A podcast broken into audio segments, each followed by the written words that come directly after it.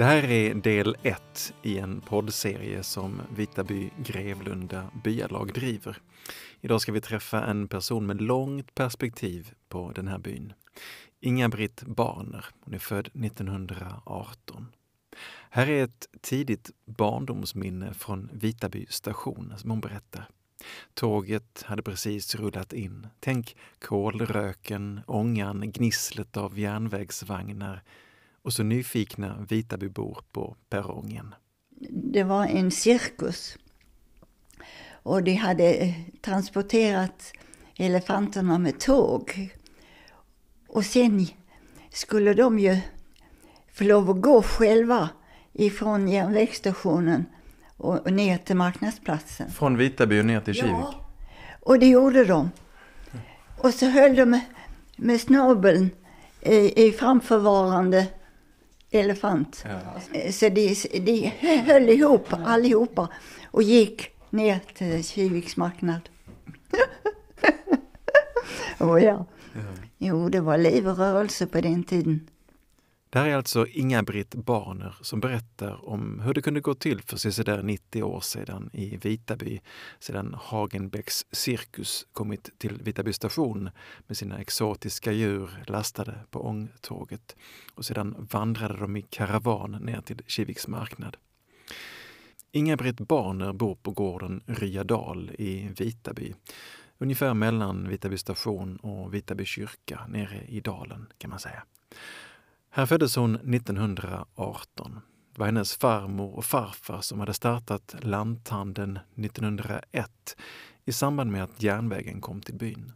Tåget som ju förband lilla Vitaby med omvärlden. En värld som Inga-Britt så småningom skulle ge sig ut i, både till Malmö, till Tyskland och till Stockholm innan hon kom tillbaks.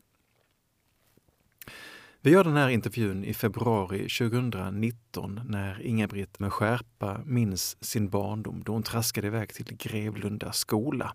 Då, på 1920-talet, då gick det omkring 100 barn uppe i skolan. Inga-Britts farmor och farfar, Anders och Anna Håkansson, de bodde i lanthandeln som de drev med stor nit och energi. Mittemot låg järnvägshotellet där grossister och försäljare tog in och där de visade upp sina varor. För att lite senare på kvällen avrunda nere i ölhallen i samma hus förstås. I stenbyggnaden, nere vid det som idag är källsortering i Vitaby och återvinning, där låg familjens kvarn, eller mölla som man nog sa. Den drevs tidigt med elektricitet tack vare Inga-Britts morfar, Ola Månssons framsynthet och teknikintresse. Inga-Britt berättar. ja, du förstår, när jag var tio år, eh, kommer jag ihåg, så hade vi ju eh, Grevlunda skola där uppe. Uppe i backarna? Ja. Uppe ja. på backarna. Och du förstår att eh, eh, då, när jag gick hem där, så skulle jag alltid gå in, förstår du. För jag skulle lära mig vägar. Mm. Och, hälla i påsarna och, och lära, för det var ju två balansvågar vet du, som vi hade. Så, men så var jag så liten på den tiden, jag var tio år. Så jag fick dra ut nedersta lådan i, i disken och stå på för att, för att hälla i påsarna. Och då var det din farmor? Det min, var min farmor ja, som stod i butiken, som klarade butiken. Och min farfar, han, han hade möllan. Han gick ut till möllan varje dag, för vi hade ju möllar också. Så det var kvarnen där. Som, var, var låg den? Vid järnvägsövergången, den, den där stenbyggnaden som fortfarande finns. Så den har de byggt. Och då gick du på vägen hem från skolan när du då traskade hem? på vägen hem från skolan och då skulle jag alltid gå in och, och väga. Så jag hann inte hem. och då stod farmor där och, bakom disken och hon var alltid svartklädd. Det är jättekonstigt. Hon hade alltid något svart på sig. Varför var det så tror du? Förlåt? Varför var hon klädd i svart tror du? Ja, hon tyckte det passade bakom disken.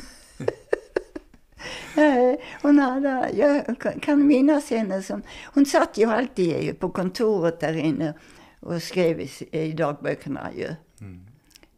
Så att, men i alla fall så när jag kom in en dag så sa hon, jaha, sa hon, nu ska du börja lära dig vägar. Ja, det går ju bra. Man var ju lydig. oh, ja. Så att det, det, det var min, det var jag tio år så jag började där och lärde och vägde. Vad var det för slags butik på den tiden? Hade de alla handa matvaror eller vad var det för någonting? Eh, vi hade allt. Vi hade allt. Tyger och trätofflor och, och eh, all, eh, järnsaker som eh, till jordbrukarna mm. behövde. Och detta är då ungefär 1928 när du är tio ja, år? Ja, precis, precis, det var det. Det, det. det, var ju mycket då, det var ju då, de hade rätt mycket där. Och så kvarnen hade, pappa gick ju till kvarnen varenda dag, för vi hade ju en möllare också ju. Och då såldes det mjöl som var malt? Nej, vet du, det var på det sättet att, ja det gjorde det. Vi, vi tog ju hem mjölet därifrån. Mm till, till, till butiken naturligtvis. Visst, det var ju olika eh, sorter, vetemjöl och rågmjöl och allt. Ja, nu kommer nästa dumma fråga. Det är ju inget vatten vid den där kvarnen. Hur drevs kvarnen då? Elektriskt. Det kom så? härifrån. Aha. Visst, vi hade ju elektriskt, elektriskt här. Och, och, det fick ju kvarnen ha. Det var ju fiffigt. Vi, det var elektriskt, så, så innan de hade det byn. Mm. Mm. Det var tidigt, ja. Så att eh, jo, de, de var före här nere ett par år. Men då var vi, ju... hade, vi hade ju elektriskt ljus här långt innan de hade det i byn. Så vi hade, lyste upp här eh, i huset ju elektriskt, både med eh, värme. Vi hade ju element också. Stod ett element under varje fönster här. Så ni hade elektricitet här nere på gården innan ja. de hade elektricitet ja, i byn? ett par år innan. Men hur kom det sig att ni var så tidiga med detta då? Ja, säg det. säg det. Det var ju, det var min morfar. Han var fiffig? Han var fiffig, ja. förstår du. Och jo då, han ville visst, så han var så intresserad. Men drev han, fick han elektricitet från eh, bäcken här då eller? Ja, ja. visst här nere i Stampen. Mm. Och där hade de, de uh, grejerna nere. Mm. Där står väl någonting, jag vet inte om det är något kvar av det men, men uh, där var det nere. Det, som vi kallar Stampen, det huset där nere. Mm.